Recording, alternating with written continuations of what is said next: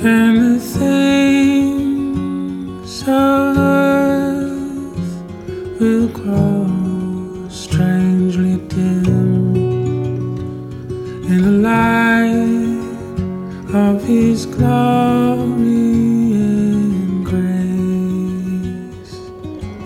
Welcome, everybody, to another episode of Transregret Snoopy Presents the Bible.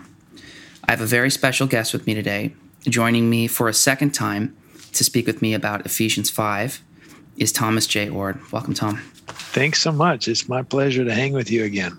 Yeah, it's an honor to have you back on. I know that um, it's been a little while since we talked, and um, and uh, and I just so enjoyed our first conversation. I, th- I thought it was amazing. Oh, good. I did too. Mhm. And so, um, so yeah, I'm really, really glad to have you back. Uh, since we last talked, you have launched a new project. Do you want to tell people a little bit about that?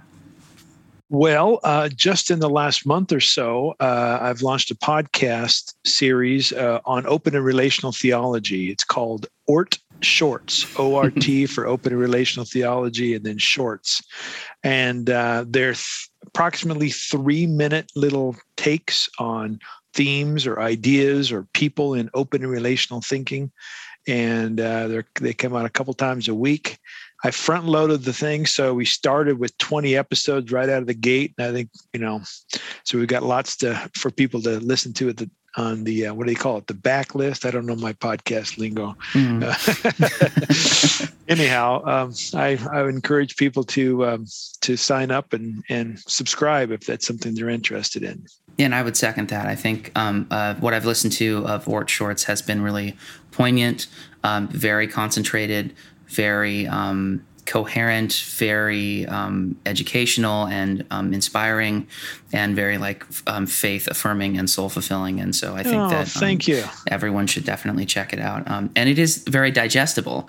Yeah, that's one of the big deal. I mean, you and others are already doing kind of a uh, interview format, and I thought, well, you know, there's a lot of times I'm like driving to the store or on a walk or something, and I have just a short amount of time, and uh, maybe these little shorts would be helpful.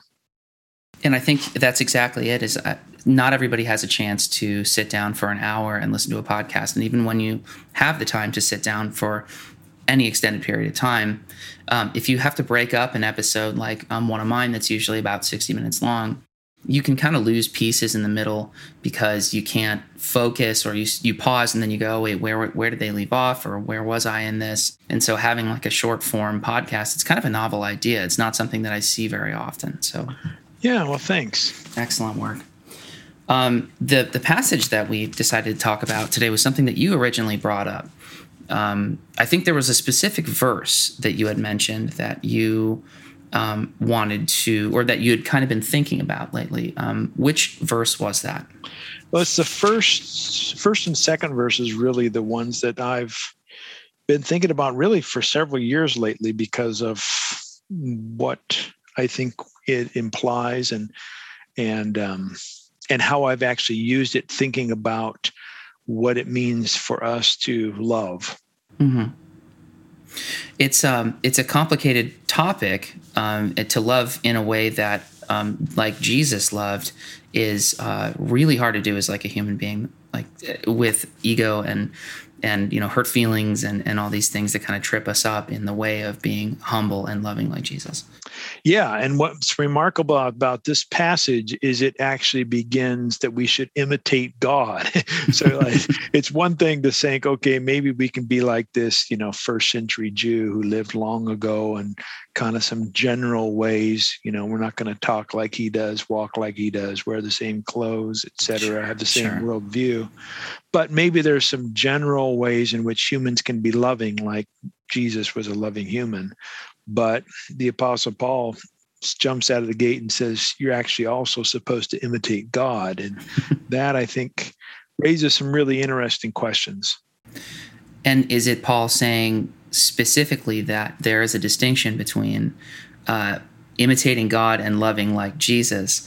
Are those two different things? Do you think?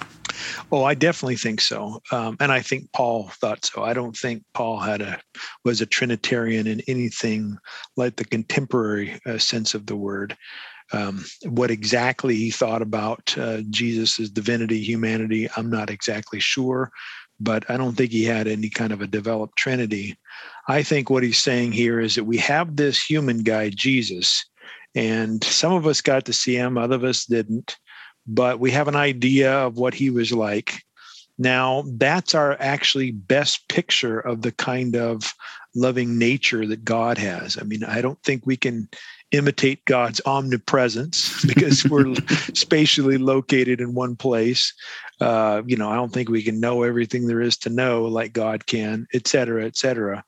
But I do think that this this verse in particular, but in general, points to the theme that Jesus's love gives us some revelation of the kind of love God expresses.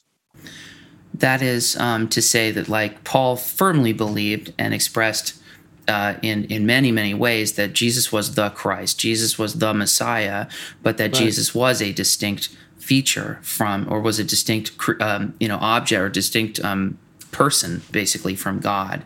That God was the Father, and that Jesus was the Son who was representing the Father here on earth, which is a complicated concept because as Trinitarianism kind of became the dominant mode of thinking, we're supposed to we're supposed to think this uh, this sort of circular thing that God is Jesus and Jesus is God and, and the Holy Spirit is Jesus and the Holy Spirit is God, but they're not, and they're also different and um, the whole concept honestly is something that i don't i don't grasp super well. I mean it's something that i've always kind of understood to be well this is the tradition of thinking in the in the christian church. This is the way that we that we think about and and talk about these three distinct bodies that are discussed in well not bodies that's probably not the right word entities that are discussed in the bible.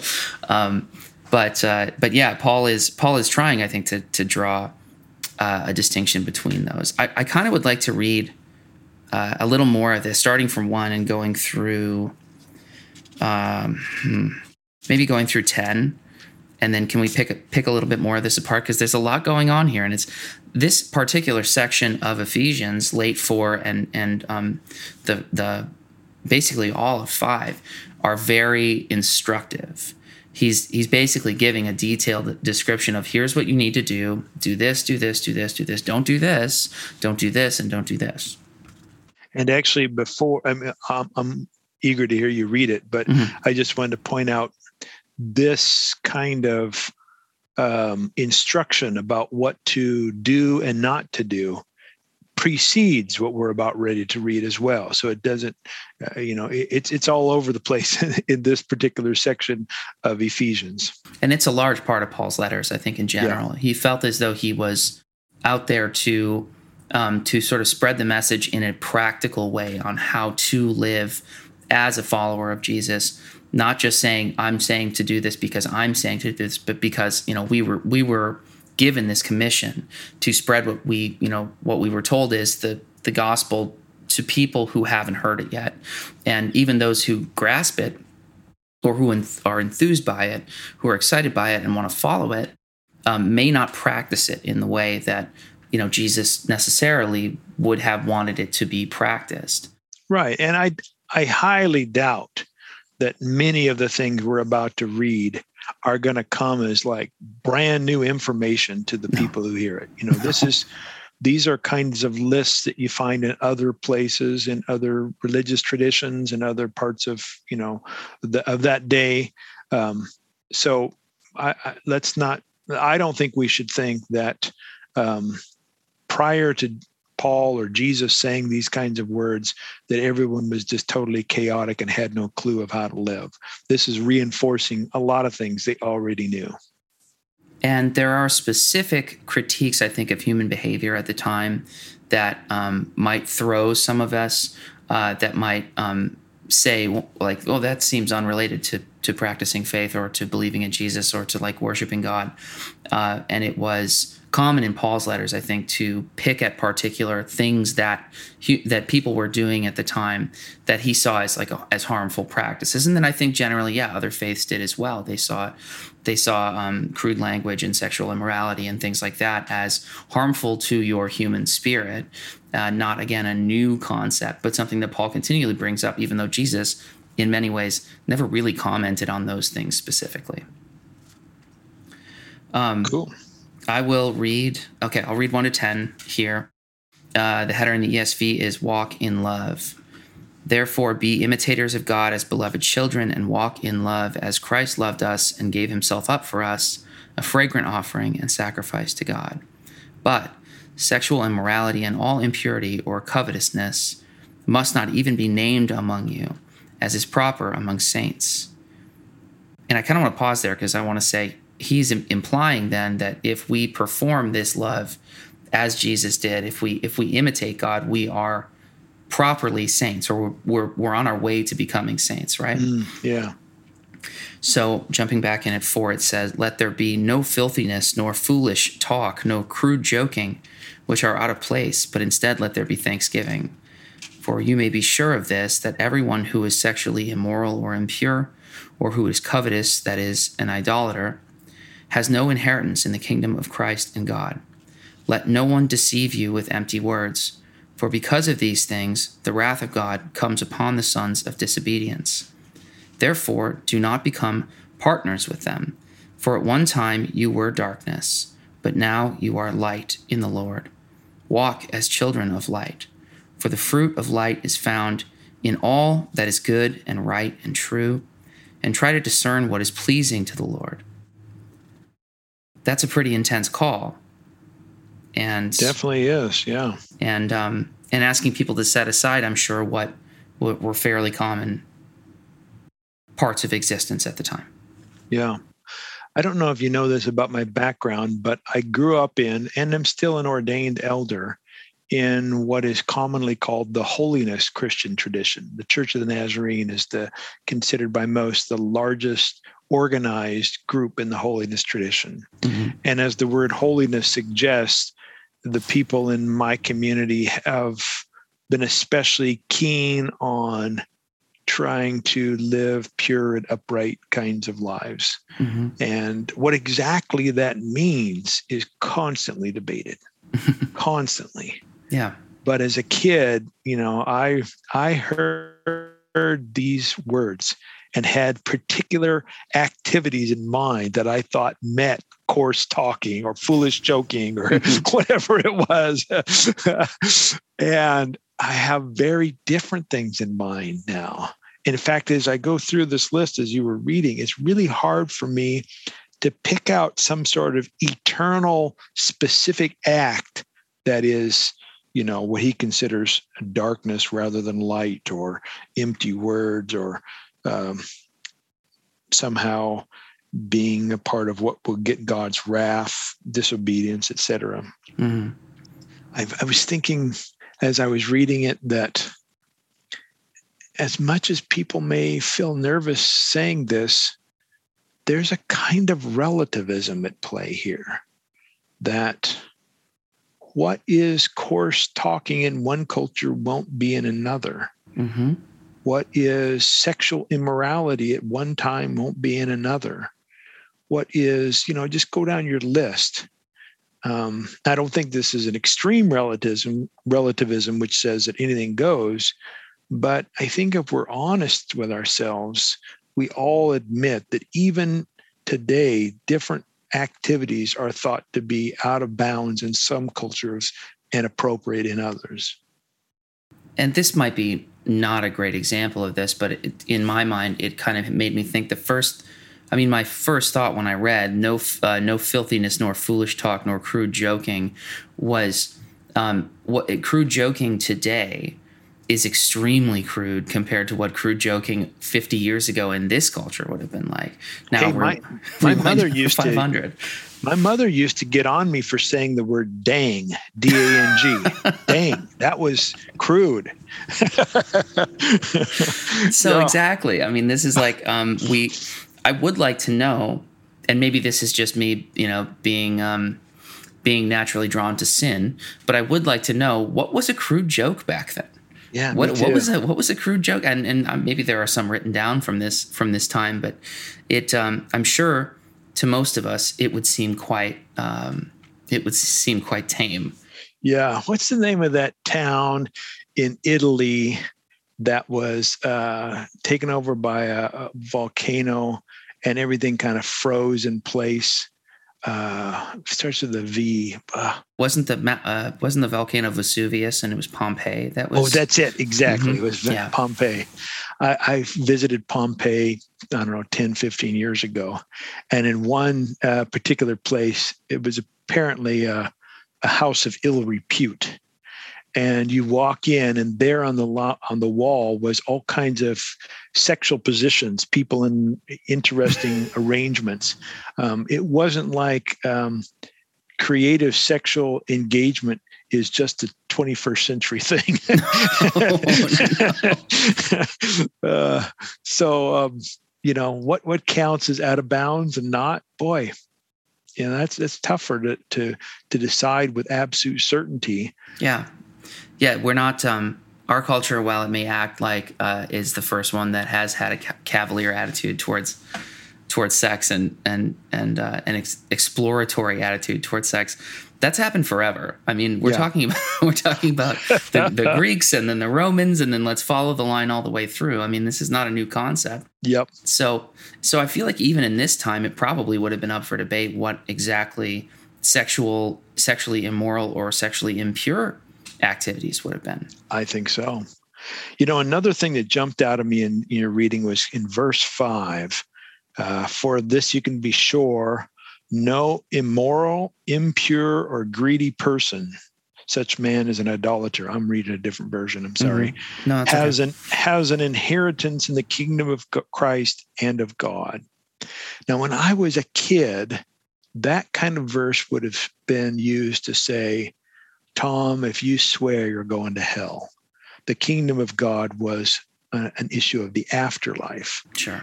And I just don't think in those terms anymore. I think in terms of the kingdom of God as expressing a kind of quality of existence that I can participate in now. Mm-hmm. And the reason I ought to avoid whatever ends up being rightly understood as obscenity, foolish talk, coarse joking, whatever, is that I can't enjoy the fullness of that abundant life now if I engage in these immoral activities. Mm-hmm. The uh, the use in the ESV of the word covetous actually threw me because when I I don't think of greedy necessarily when I think of covetous, it has more to do with like um, uh, coveting some what someone else has, being almost yeah. being jealous of what someone else has. So then his uh, the the correction that is an idolater after that.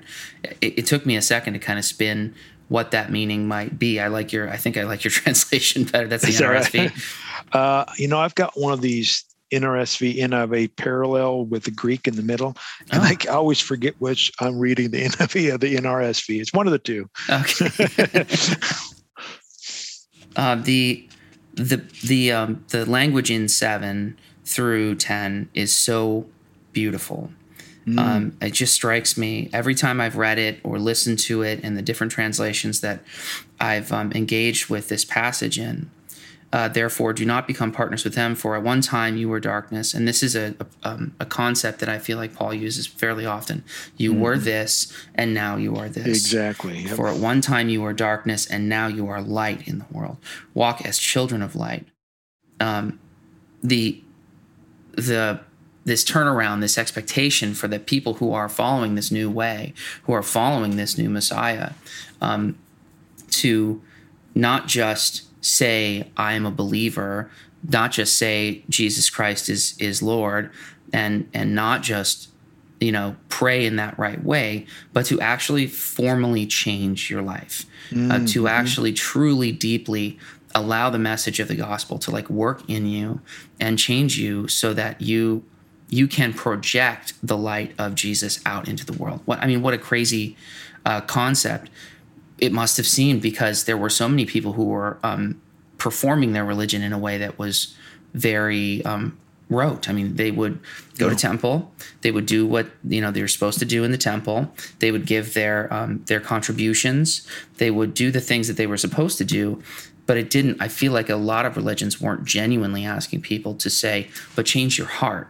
Uh, don't just um, not, don't just not commit adultery. Don't even think about other women in that way. It's like going back to the Sermon on the Mount. I mean, this idea is that like you're not becoming a follower of Jesus, truly understanding the message is not to say uh, that you just have to go through the motions. Um, mm-hmm. Not to say you just have to pray these prayers, but that you actually have to change yourself within, and that's scary. I mean, I think for a lot of us, that's scary. That's beautifully put. And, and when you you talk about that issue, my my own experience, both personally and in the religious traditions I'm a f- part of, come streaming back to my consciousness, and that is in the tradition I grew up in, there was a lot of emphasis upon doing your dead level best to become a wholly perfect person. And it often sounded like um, you just had to work harder. You had to mm. grit your teeth, get it done. You got to train, you know, um, sanctify yourself, to, to, quote, to quote the scriptures. Um, and I actually think there's a way to at least over partially overcome that tendency to think it's you know if it's the be it's up to me kind of approach to spirituality mm-hmm. and that comes in that very first verse where it says we're supposed to imitate god and then as dearly loved children yeah. i think there's something about the recognition that God loves us. So it's a psychological benefit that we are deeply loved by God. And, and here I'm going to get really speculative. So um, I think maybe this love is also a kind of metaphysical empowering. In other words, this love of God is not just in our heads that we're aware God loves us, but it gives us a kind of impetus, drive, some sort of power to act out in these positive ways and put aside those negative ways so that it's just not all on our shoulders we're empowered by this god of who loves us is it maybe implied too in the use of as beloved children like how um, children will imitate their parents. Yeah. They won't quite say the same words the right way and they won't quite, you know, they can't drive a car, but they drive the little the little plastic car that's got the yes. little electric engine in it. like we can try and that's actually what the call i think really is here. We can try to be like god. We can try to love like jesus. We're going to probably fail at it or we're going to look a little silly maybe when we do it because we don't know how to do it in this perfect way that god does. But um but at least try. Yeah. And i think it can we can make real headway. I mean mm-hmm. i have a ways to go to reach perfection that's for sure. But um I can see real progress in my life. Mm-hmm. You know, I am not as bad at some things as I used to be because of repeated development of habits. You know, in my tradition, we call this Christ likeness, being more like Jesus. Um, again, I don't haven't arrived at perfection, but there's improvement. And I think sometimes some traditions so preach the sinfulness of humanity that we're rotten all the time, they don't really talk about the possibility of genuine transformation. Mm-hmm. And I think that's part of the gospel. And I think that anyone who reads um, all the way through the New Testament, if you get through the Gospels and you get through the letters, you'll understand that the expectation, I don't think, of humanity is that we will um, ever actually be like Jesus. We're, the expectation is only that we see we see the Lord, that we hear the Lord, that we hear the message, and we try to allow that to uh, help us become beacons of that love in this world. Whether we're going to succeed at that or not is is another question. I think if if any of us really became like Jesus, it might be kind of scary. I think it would yeah. be a little bit startling to see any human being that really behaved in the same uh, in the same love, in the same grace, in the same humility all of the time, like Jesus did. Yeah, I think that all of the time is the key issue there, at least yeah. for me. Um, I I think I'm like Jesus in certain moments. Yeah. But consistently every moment of my life, no, come on. I definitely have not done that. Um, but as I string together these kind of moments with a realistic, a realistic expectation of what it lo- looks like for me to love in this moment, mm-hmm. then I think I can be perfect. I mean, I it's not far fetched for me to think that in this particular moment, in this conversation with you, the loving best to which God is calling me is to have this conversation.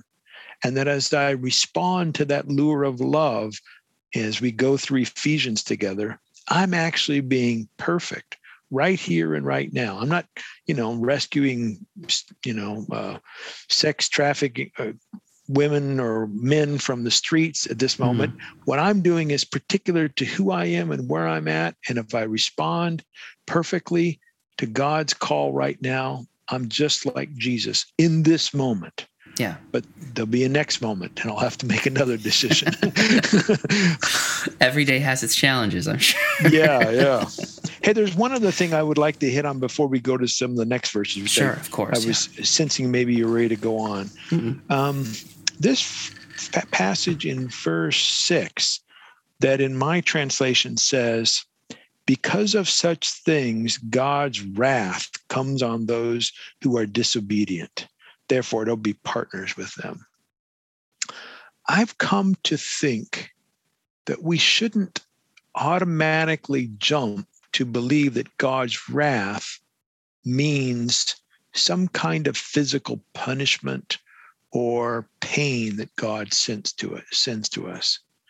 I think we can just think of wrath as God's anger, disappointment, the kind of feelings I sometimes have when my own kids did things that hurt others or themselves. And I was just like, why did you do that?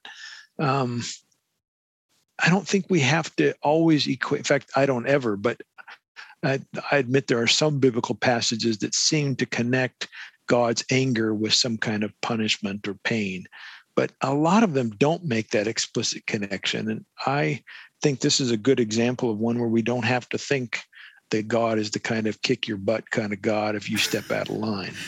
And I think that wrath, as it's used in the Bible, and and even in in uh, in like things like the the seven deadly sins and think concepts like this, wrath is not indicating an act of punishment. It's indicating an act of anger or a, a feeling of anger. Yeah, it has a lot more to do with how it makes God feel than it does have to do with God's actual um, uh, um, physical smiting or. or um, I totally you know, agree. I admit there are some passages that seem to connect negative consequences to God's anger. I, I don't think there are nearly as many as most people think, but you know, I've read the Bible and there are some that seem to connect those. Mm. I happen to think that the connection is really natural negative consequences that come from sin or sometimes just freak, you know, acts of nature or whatever. Sure. I don't think God's in the punishing business.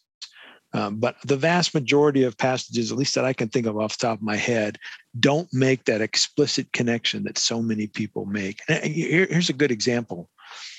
Uh, since we're in the New Testament, that great story of Ananias and Sapphira you know, it never says God kills them, but almost everybody and their uncle jumps to that conclusion that God killed them for lying about what how much money they they. The text doesn't say that. Mm-hmm. Um, anyway, I think it's a default uh, view of God many people have that they impose on the text. I think it's um, it's interesting to me that in even in the the like the loosey goosey translation that I use, the voice they mm-hmm. even use the word wrath. They like to write around a lot of the phrases yeah. that that get you so that they can kind of stretch a little more language out of it. But uh-huh. in, in the voice, it says, "Don't be fooled by people whose sentences are compounded with useless words, empty words." Uh, they just show they are empty souls. For in His wrath, God will judge all the children of disobedience for all of these sins.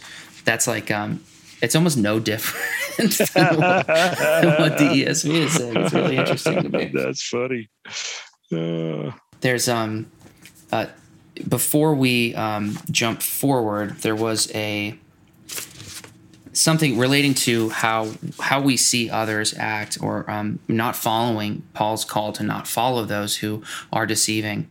I found a hmm. little passage in the imitation of Christ that I, I just I always come to the, come back to this book in some way or another. It's, there's so okay. many passages in this that I find so compelling and uh, this is a, a, passage from, uh, let's see from 25 of the fervent amending of all our life, and that we especially heed our own soul's health before all else. Uh, it says, study also to overcome in yourself those things that dis- that displease you most in others, and always gather some special profit from any place at all. For instance, if you see any good example, make yourself follow it, and if you see any evil example, see that you avoid it. As your eye considers the works of others, so and in the same manner your works are considered by others, which is, I think, echoing what Paul is saying in um, 9 and 10 that uh, your light is, um, if you behave in a way that exudes light, your lightness will be seen by others. But if you behave in a way that um, that withdraws light and that brings darkness, people will see that darkness in you too. Yeah, that's nice. That's good. Um, I guess we'll jump to 11 then. Great. Uh, Go for it. Take no part in the unfruitful works of darkness, but instead expose them. For it is shameful even to speak of the things that they do in secret. But when they but when anything is exposed by the light, it becomes visible. For anything that becomes visible is light. Therefore it says, Awake, O sleeper, and arise from the dead, and Christ will shine on you. I'm going to pause here again because this is a complicated passage. This is a complicated concept. Is he talking kind of about like confession or like um, rebuking people that you see behaving in a way that isn't isn't Christ-like? Yeah, it is a passage that is easily used by people who are self-righteous and seem to know think they know what's wrong with everybody else. um, yeah, what does it mean to expose the fruitless deeds of darkness? Hmm. It's so if we if we draw this line all the way out to the end of this this little passage, mm-hmm. uh, he's saying that like use use your light to turn those in darkness to light. Now it, that again could be greatly um, misconstrued and and greatly misused but ultimately yeah. i think it speaks to like those who are who are suffering un, either under their own um, their own actions their own addictions their own distress um, could use a little bit of light in their life because once they see that light and once they are exposed to that light then they too will become light yeah, which is i think the like charitable reading of it but then it could also be like yeah uh, go hunt down these people that are doing evil things and, sh- and show everybody how evil they are. It's like, uh, yeah, I like your interpretation much better. I mean, that word expose in my, in my translation says expose them, you know, that's such a, expose it's such a you know i don't know uh, nightly news is trying to get a gotcha kind of moment kind of sound to it yeah but if it simply means you know you're living your life in a way that's beautiful.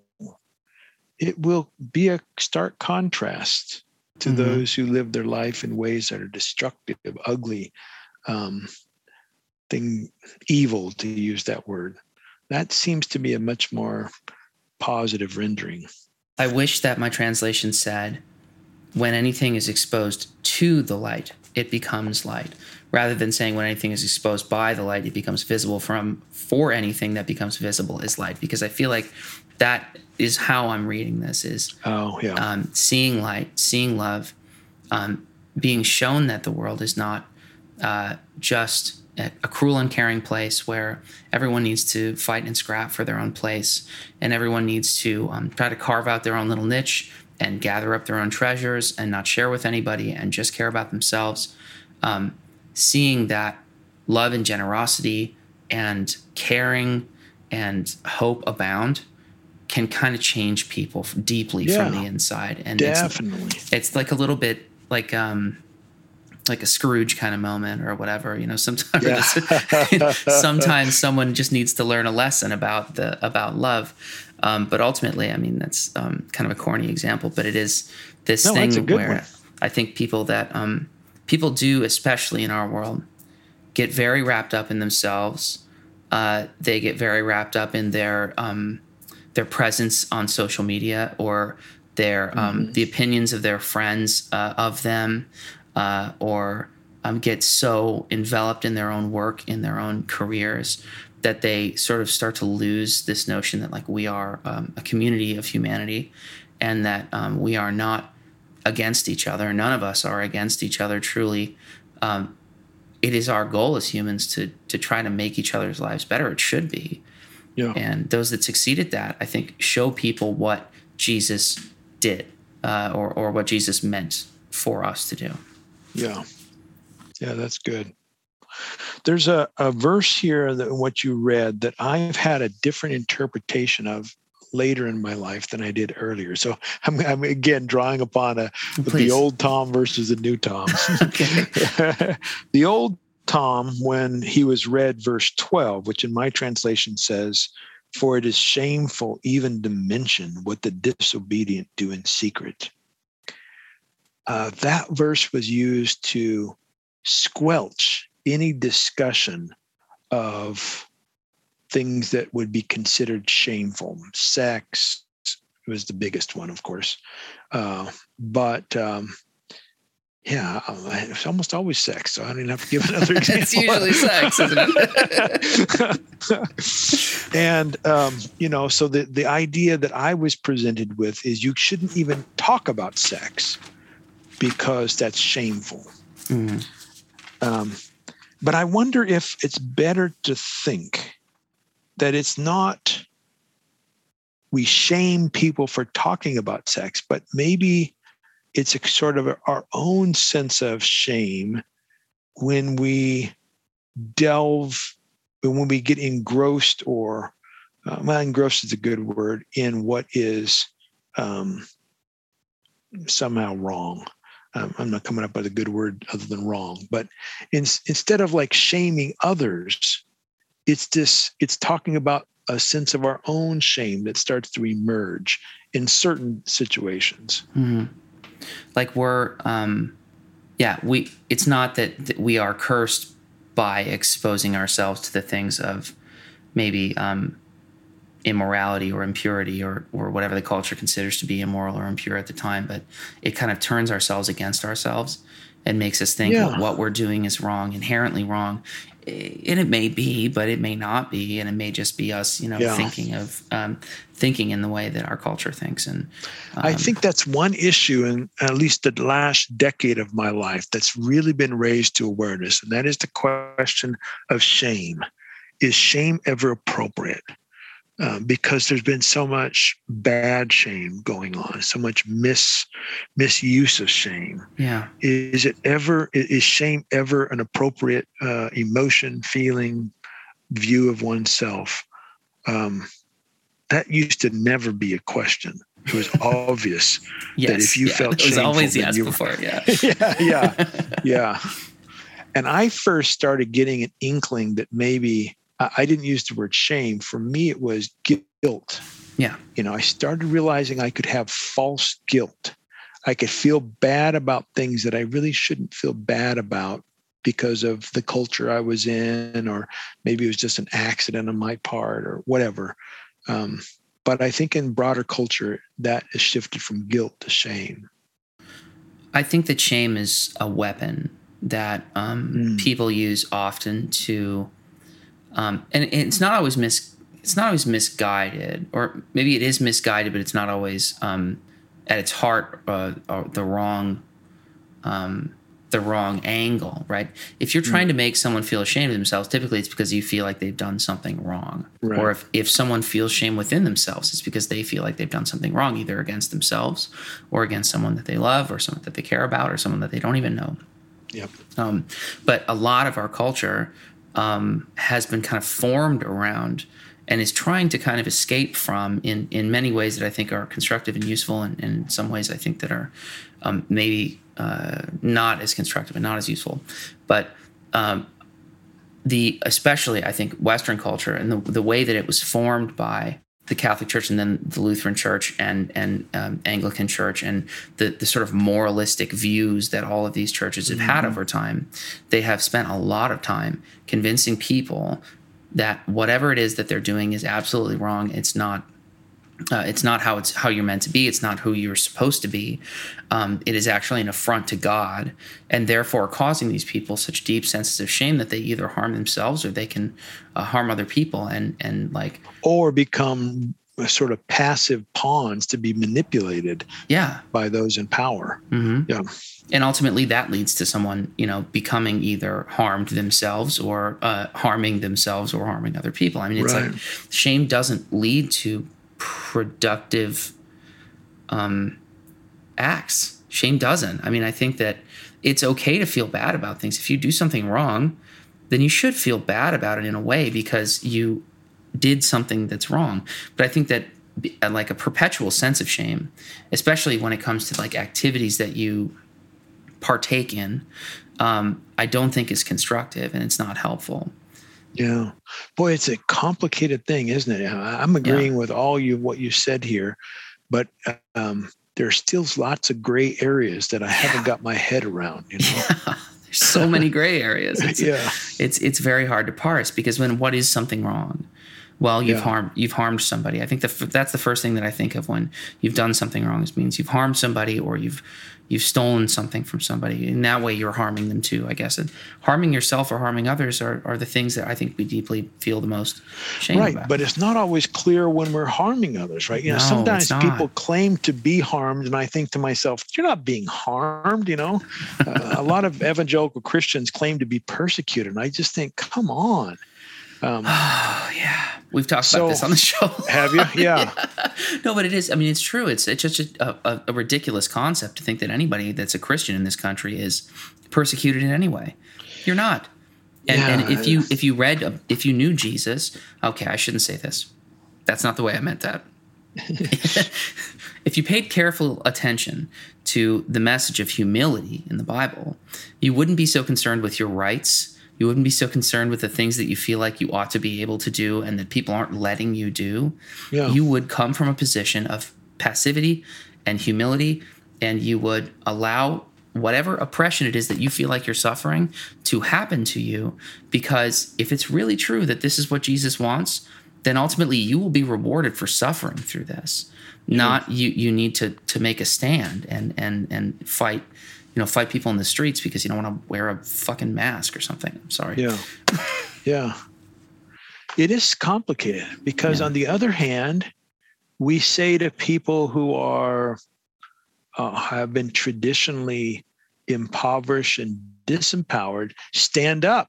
Don't Yeah. be run over. You know, don't allow people to persecute you. Stand up because you have value. hmm Um, and so, are we giving a double, double standard when we say to evangelical Christians, you know, look, you, you're not being persecuted? It's it's it's gray. Um, It There's no doubt in my, my mind about that. I haven't figured out really great language to articulate a way forward, um, but I recognize the issues at play. Yeah, it's um I mean, okay, so if we're taking it strictly biblically, the people who are who are oppressed or who have been historically oppressed, um, I mean, Paul in in Ephesians, I don't want to get into six, but in Ephesians six is talking about um, uh, slaves and masters and and things like that, and that you know basically the call is for whatever position you're in in life, whoever you are, you are to submit, you are to give yourself over. Um, and so in that way, yeah, I guess there is a double standard there because eh, that's Yeah. what the book says. But that's a hell of a lot more complicated in practice. Yes, I'm not comfortable selling someone who's enslaved just submit. You know, Right? hey, No, you're a slave right now. what a horrible thing. So it's like I guess in the context of our times, there's there's like um, there's a very liberatory um, aspect I think of the gospel um, that all are welcome and that all are to be that all can be saved and that all probably will be saved uh, depending on your kind of stance on that part, particular thing. But um, it, it's an incredible thing and it's a very unifying thing. But then there are parts of Paul that kind of say, well, you're at where you're at and you just need to kind of get used to where you're at and, Yeah. and not get so upset about it. yep. uh, Not something I'm qualified to speak on. Genuinely, not something I'm qualified Yeah. to speak on. I chalk it up to another example of how you can find conflicting kinds of claims in scripture, you know. Paul, who says sometimes submit to the authorities and other times implies you ought to overthrow them. It's it's complicated. Well, he wrote this letter from prison. right? Yeah. yeah. was this a was this a um, a sanctioned thing to do for prisoners at the time to be writing letters to folks out, out there in the world to be like preaching from jail? Was that something that the jailers would have been happy yeah, about? Roman authorities are like, yes, way to go. Yeah, go ahead. Another another great letter in the history books. Oh. You know, um, this might be a time that I want to pivot because we just talked about conflicting things that we find in Scripture, and there was another Yeah. passage that that came to me in um, in I was just listening through minor prophets. Um, sometimes I like to just walk around my neighborhood and listen to passages of the Bible. And there was one passage that stuck out to me because of all the discussion that we've had about open and relational theology and the notion of God, um, the God being, you know, living with us essentially, not not being this unchangeable, unmovable, all-knowing, all-acting, um, everything is planned type of God. Yeah. Um, and and that's that's a belief that I, I think I've really taken on in a lot of ways. In some ways, I still wrestle with it because there are aspects of it that that I feel um, allow me to just say, okay, well, that's then just you know God's going to live along with me, and there's nothing there's nothing God can do about it, uh, which gives me way too much agency, which gives me way too much much ability to continue to make mistakes. But um, there's a passage in Malachi. Uh, it's Malachi Oh. three six, and oh, uh, yes. this is um, i guess i want to read through a little bit more than just six but ultimately and and the context i guess is is not as i'm not going to go through the context of it as much because the phrase itself is extremely uh, potent and it is something that um, i feel like even it's contradicting even the things that came before it in the old testament Yeah. Yeah. but Malachi 3 6 says, For I, the Lord, do not change. Therefore, you, O children of Jacob, are not consumed. Yeah. And then that same passage, or at least an echo of that, comes in the book of James, which also talks about God being unchanging. There's no mm-hmm. shadow on God or something like that. Yeah, yeah. Yeah. This is a very common worry that's raised to open relational thinkers like me because we do th- say there's an aspect of God that changes.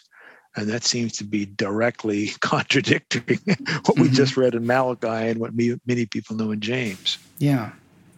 It's um it's I can't I can't imagine that um looking at the different ways that God has changed uh like his actions towards people or changed his mind in certain senses or um or um come around to people when before like these people were cursed. Like I, I feel like it's even contradicting itself before it comes up. But there is obviously some school of thought in scripture that hangs its hat on God being this stone, which uh, is, in a way, I think I can see why that would be comforting to some people, right? That, Yeah, that yeah. God is God. And unlike me, who is changing all the time and is becoming a different person constantly, uh, usually in, in ways that are productive and, and, and growth based, but sometimes in, in terrible ways that are self destructive. Uh, you know, unlike that, God is um, always there, and God is always this um, this entity, this all knowing entity that will always be exactly how I left Him the last time that I that I prayed. Yeah. Um, it's scary to think that God might feel differently about something tomorrow than God felt today. Yeah. Well, you're setting me up really nicely because uh, this summer I published a book on open relational theology. And in that book, I addressed this Malachi passage. And um, then I read the very next verse. So why don't you read Malachi 3 7 and see what that says? From the days of your fathers, you have turned aside from my statutes and have not kept them. Return to me, and I will return to you, says the Lord of hosts. But you will say, How shall we return? Yeah. So here we have in the first verse, God says, I'm not going to change. I'm unchanging. and the second verse says, Well, I'll return if you return to me, which sounds like there's going to be a change in God if we decide to return. so, right there in Yeah. the classic text for an unchanging God, the very next verse implies God will change if we return to God, God will return to us. And of course, as you mentioned, there's lots of examples in Scripture in which God repents, has a change of mind, mm-hmm. has the different plans. Um, so here is what open and relational folks do with that passage that I know I'm biased, but I think it's a genius move. I think it allows us to embrace what we like about the unchanging part and embrace what we like about the changing God who's in a real relationship with us. Yeah. And it says this God's nature is eternally unchanging, but God's experience changes moment by moment in relationship with us. Mm-hmm. It would be kind of like saying humans have a human nature that remains the same, but how that's expressed moment by moment changes in its environment and giving, receiving. Or my favorite example is to say, suppose uh, I have, happen to have three daughters and they all play soccer or they played soccer. They're they're they're grown now, but um, when they were younger, I played soccer with them differently than I did when they got in high school because they were different kind of people. Mm-hmm. Does this mean that I loved them any less when they were younger or any less when they were older? I like to think my love for them remained constant, but the way I expressed that love and my ongoing experience with them varied depending on who they were. Mm-hmm. And I think we can say God's nature of love is steadfast, unchanging, immutable, to use the classic language. We can always bank on the view that God's going to love. Mm-hmm. However, the ways God expresses that love is going to be tailor made to us moment by moment. It's going to change depending on where we're at in our lives. So we can then have this affirm both these truths that I think are both in scripture with the technical word is dipolar theism, or the my phrase is God's essence, experience, binate. But it's a way of talking about these two truths that that um, I think are part of who God is. I think that's um, the best possible response to the criticism that this this passage may pose that, that, anyone's going to get. I mean, um, yeah, there is. Um, so if I'm I'm going to try to summarize in a way that makes sense to me, so that I can okay. I can kind of set this in as well. Good. Um, that uh, the nature of God, which is love and and creation and um, and nurturing uh, and caring, is uh, is unchanging, but right. the activity of God or the action of God is, um, or the expression of God, is the thing that can happen as it happens, as though God is truly living with us and experiencing right. life with us. And, and this is going to sound weird to some listeners, God learns in that moment by moment relationship with us. New things happen that God knows as soon as they happen but because of that new information, God says, you know, the best way to love Tom in the next moment is going to be a little different than it was in the past moment because Tom's a little different person than he was now than he was then. Yeah, yeah. And that just fits the way we live our lives. I mean, that's just that's what good parenting looks like, right? You don't use the same techniques on a one year old as you do a 21 year old, right? Yeah.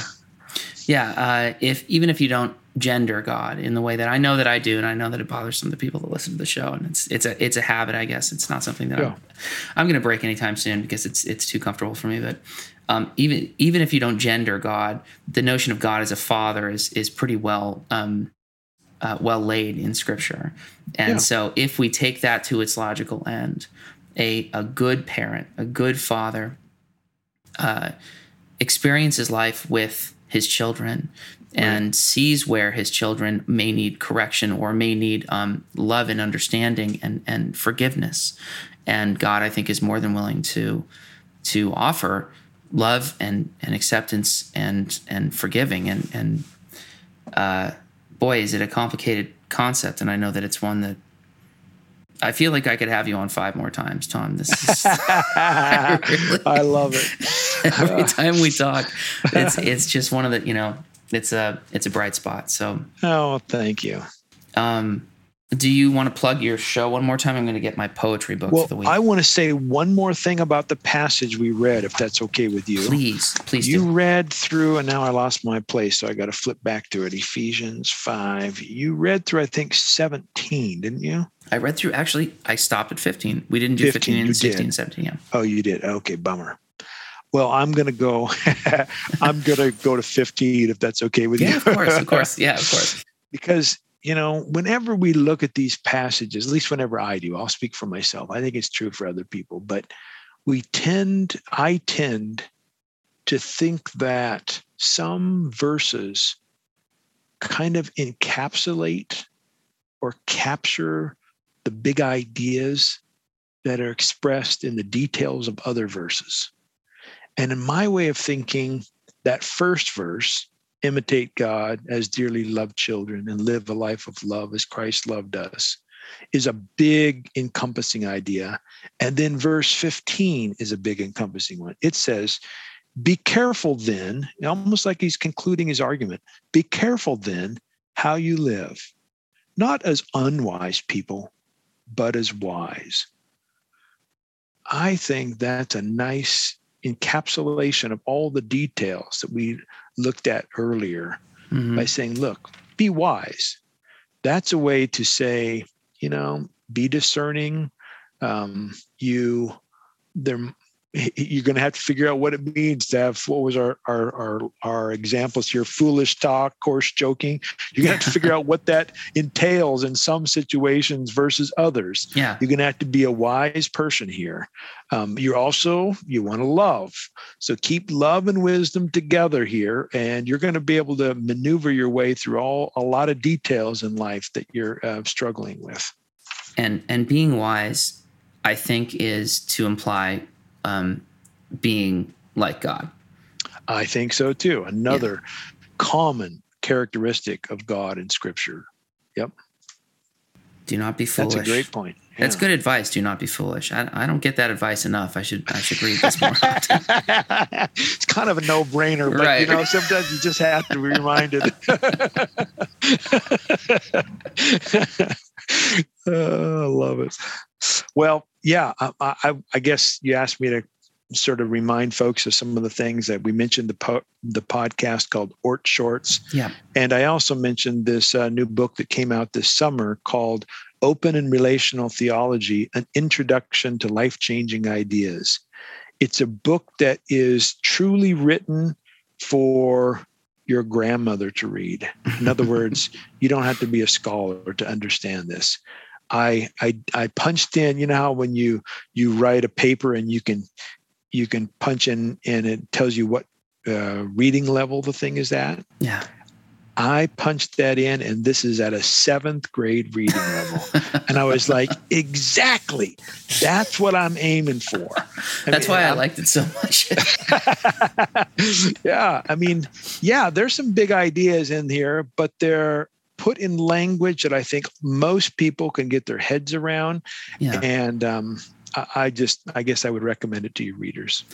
I would recommend it too, and and I, I would also recommend Oord Shorts. I think that um, you're doing incredible work, really. and, Thanks, um, Ariel. I really appreciate that. I think it um, it means a lot that you came back on again, and, and again, like uh, you know, I was joking when I said five more times, but if you do ever want to join me again, I would just I would just love to have you. I'm always up for for joining you. I enjoy these conversations.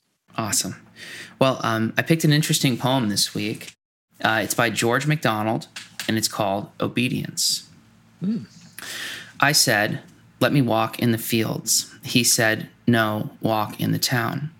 I said, There are no flowers there. He said, No flowers, but a crown. I said, But the skies are black. There is nothing but noise and din. And he wept as he sent me back. There is more, he said. There is sin. I said, But the air is thick, and fogs are veiling the sun. And he answered, Yet souls are sick, and souls in the dark undone. I said, I shall miss the light, and friends will miss me, they say. He answered, Choose tonight, if I am to miss you, or they. I pleaded for time to be given. He said, Is it hard to decide? It will not seem so hard in heaven to have followed the steps of your guide. I cast one look at the fields, then set my face to the town. He said, My child, do you yield? will you leave the flowers for the crown? Then into his hand went mine, and into my heart came he, and I walk in a light divine, the path I had feared to see. Hmm, very nice. Thanks, everybody.